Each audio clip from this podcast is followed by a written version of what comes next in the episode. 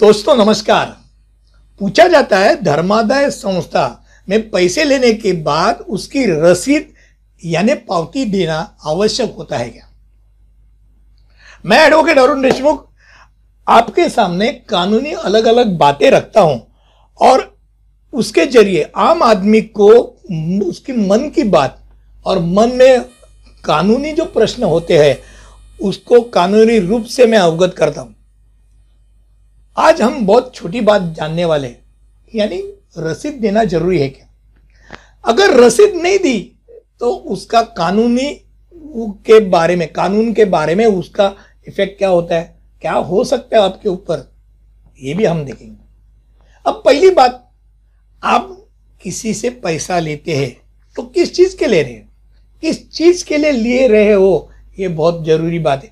ये आप किसी से दान नहीं ले रहे हो कोई भी संस्था हो, जिस न्यास हो, उसके लिए आप पैसा ले रहे हो और उसकी रसीद नहीं दे रहे हो तो आपके ऊपर बहुत बड़ी कठिनाई आने वाली है। इतनी बात ध्यान में रखिए। पहली बात, हम बहुत छोटे हैं।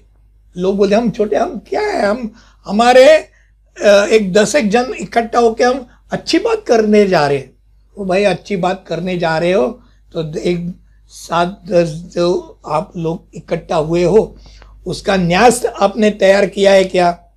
मानो फाउंडेशन है तो फाउंडेशन को रजिस्टर किया है क्या? और रजिस्टर करने का वो रजिस्टर की हुई चीज़, उसका क्रमांक लेके आपने रसीद बुक छापी है क्या?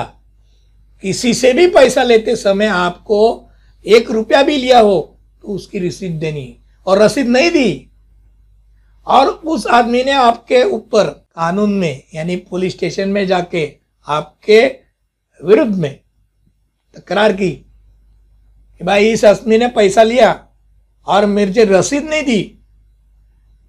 वो मुझे ज़बरदस्ती उसने पैसा लिया। तो वो ज़बरदस्ती का पैसा हुआ।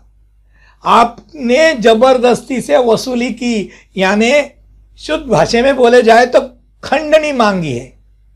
और उसकी आपके ऊपर कानूनी कार्रवाई हो सकती है, पुलिस केस बन सकती है। ये जान लीजिए हमें छोटा सा हूँ, बात है ही नहीं। एक छोटा कार्यक्रम है, वो भी है नहीं। अरे गणेशोत्सव के लिए लिया है। बहुत बार आपको ये बात होली कोत्सव के समय दिखाई देती है।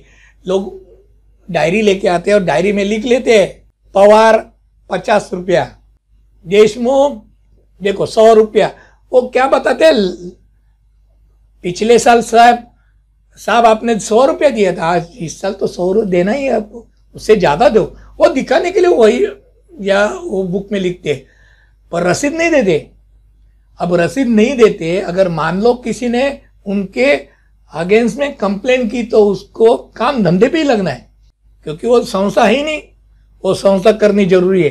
कौन सा भी त्योहार हो हो गणेशोत्सव हो नवरात्रोत्सव हो, दही हंडी उत्सव हो होली का उत्सव या और भी कोई उत्सव और धर्मों का हो, किसी भी उत्सव के लिए वर्गनी आपने मांगी हो, त्यौहार करने के लिए हो, अच्छे काम करने के लिए हो तो उसके लिए आपकी पावती होनी ज़रूरी है। पावती ऐसी खाली दी नहीं जाती तो पावती देते समय उसके ऊपर आपका न्यास, आप जिस काम के लिए आपने न्यास बनाया, वो न्यास नोंदणीकृत है कि नहीं? वो नोंदनीकृत क्रमांक के साथ वो पावती होनी चाहिए।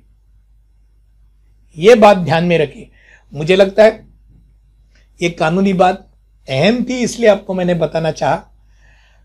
दोस्तों, फिर मिलेंगे ऐसे अलग अलग विषयों को लेके जो आपको कानूनी बात इसके ज़रिए बताती रही हो।